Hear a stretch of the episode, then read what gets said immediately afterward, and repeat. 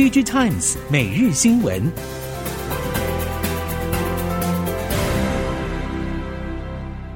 听众朋友您好，欢迎收听 DG Times 每日新闻，我是袁长杰，现在为您提供今天科技产业的新闻重点。首先带您看到，台积电对二零二四年的展望，为全球半导体产业注入强心针。确定将逐季成长，而且全年美元营收将成长超过两成。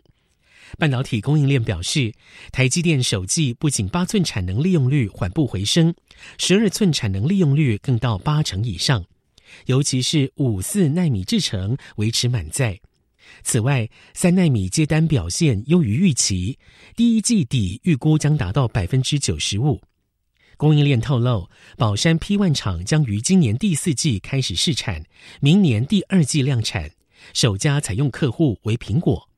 另外，英特尔、联发科、高通、超维与 NVIDIA、博通等众多客户也已经展开合作。英特尔将于二月二十一号在美国加州圣荷西首次举办晶圆代工服务大会。执行长 Pat Gelsinger 率先透露，美国商务部长 Gina Raimondo 将亲自出席。尽管英特尔此番展示半导体新技术，并且积极争取美国政府补贴的意味浓厚，而且距离台积电日本熊本厂二月二十四号开幕相差无几，似乎有彼此较劲的意味。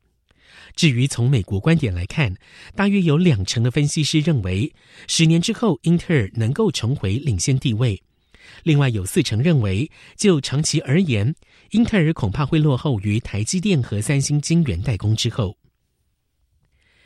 NB 供应链前一年旺季不旺，隔年淡季更淡的魔咒，今年可能又会重演。ODM 厂对今年的展望，并没有随着一月营运结果出炉而转为乐观，反而更为保守。多数评估今年上半年冷，下半年转温，真正期待的应该是明年。至于众所瞩目的 AI PC，各家都认为会有带动效益，但是时间点落在下半年。英业达 NB 事业群总经理张辉表示，今年推动产业成长主力应该仍然是传统 PC，AI 是有创意的产品，预估今年是酝酿期，二零二五到二六年 AI PC 的动能才会更为明显。受到农历年节影响，市场备货需求降温，记忆体现货市场价格持平，但是供应链对产业谷底回温深具期待。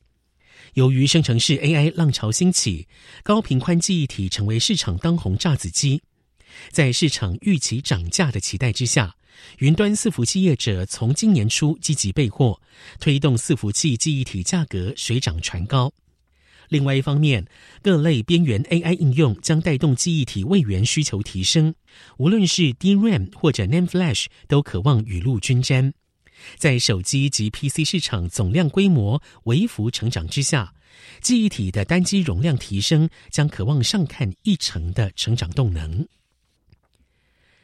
中国显示驱动 IC DDI 业者持续不断的价格攻势，过去几年已经成为台系 DDI 业者最大的压力来源，而价格竞争至今还在扩大。现在连基本的 OLED DDI 都已经面临到压力。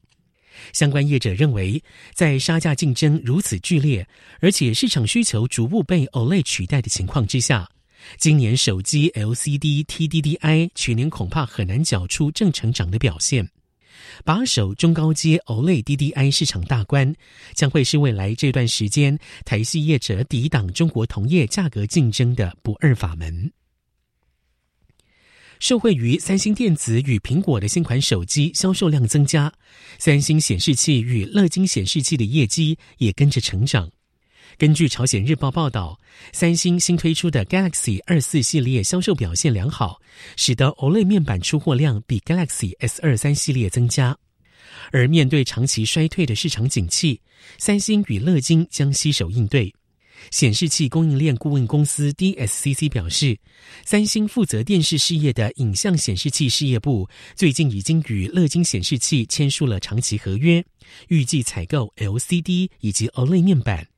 DSCC 认为，在中国业者激烈的竞争之下，三星与乐金应该会扩大合作关系。中国半导体受制于美方禁令，以自立自强为主旋律。中国海关数据也反映，二零二三年晶片进口出口都呈现下滑，已经连续两年减少。分析指出，台湾和南韩仍然是中国晶片的主要进口来源。自台湾进口以处理器为主，南韩偏重记忆体。而美国对先进晶片禁令限制影响，进口晶片连续两年下滑幅度大。单从中国内部来看，则正积极提高晶片自产量。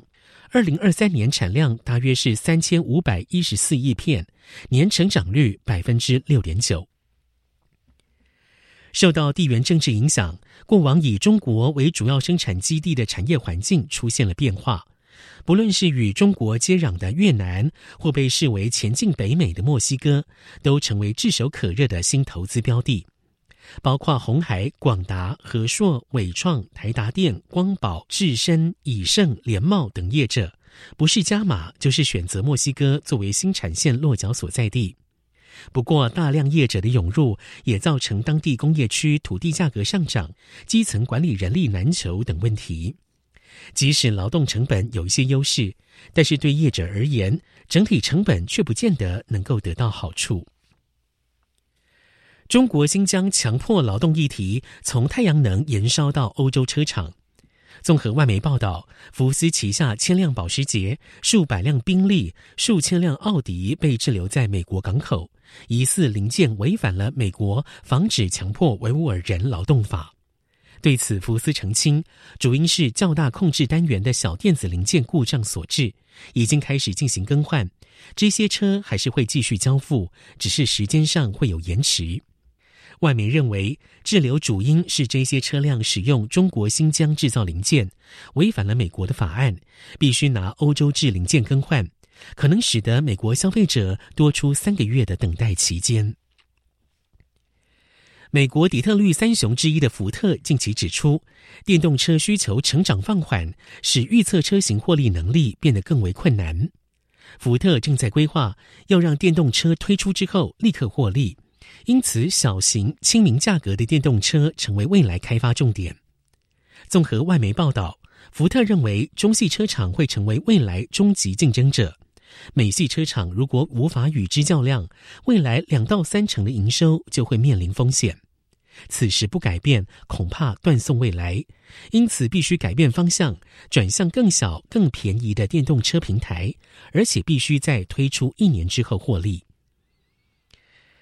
台湾机车市场二零二三年风波不断，其中的价格战更是雪上加霜。关键供应链业者表示，价格战是否卷土重来，目前尚未可知。但是今年电动机车回归效能之争应该是趋势。业者表示，价格战使得电动机车的成长空间受到了进一步压缩。但随着农历年节假期结束，产业链各环节动工。关键供应链业者表示，从目前手中的案子来看，电动机车业者在本年度将主打拓宽价格带以及扩大使用者范围等主要目标。新加坡公布二零二四财政年度预算案，未来五年内将投资十亿新元，用于加强 AI 人才培育与产业发展，并且响应国际趋势。二零二五年初开始对跨国企业实施最低税率百分之十五。综合日经亚洲、新加坡媒体联合早报报道，新加坡政府大手笔投资 AI 领域，其中部分投资将用于确保新加坡能够取得对 AI 部署与开发至关重要的先进晶片。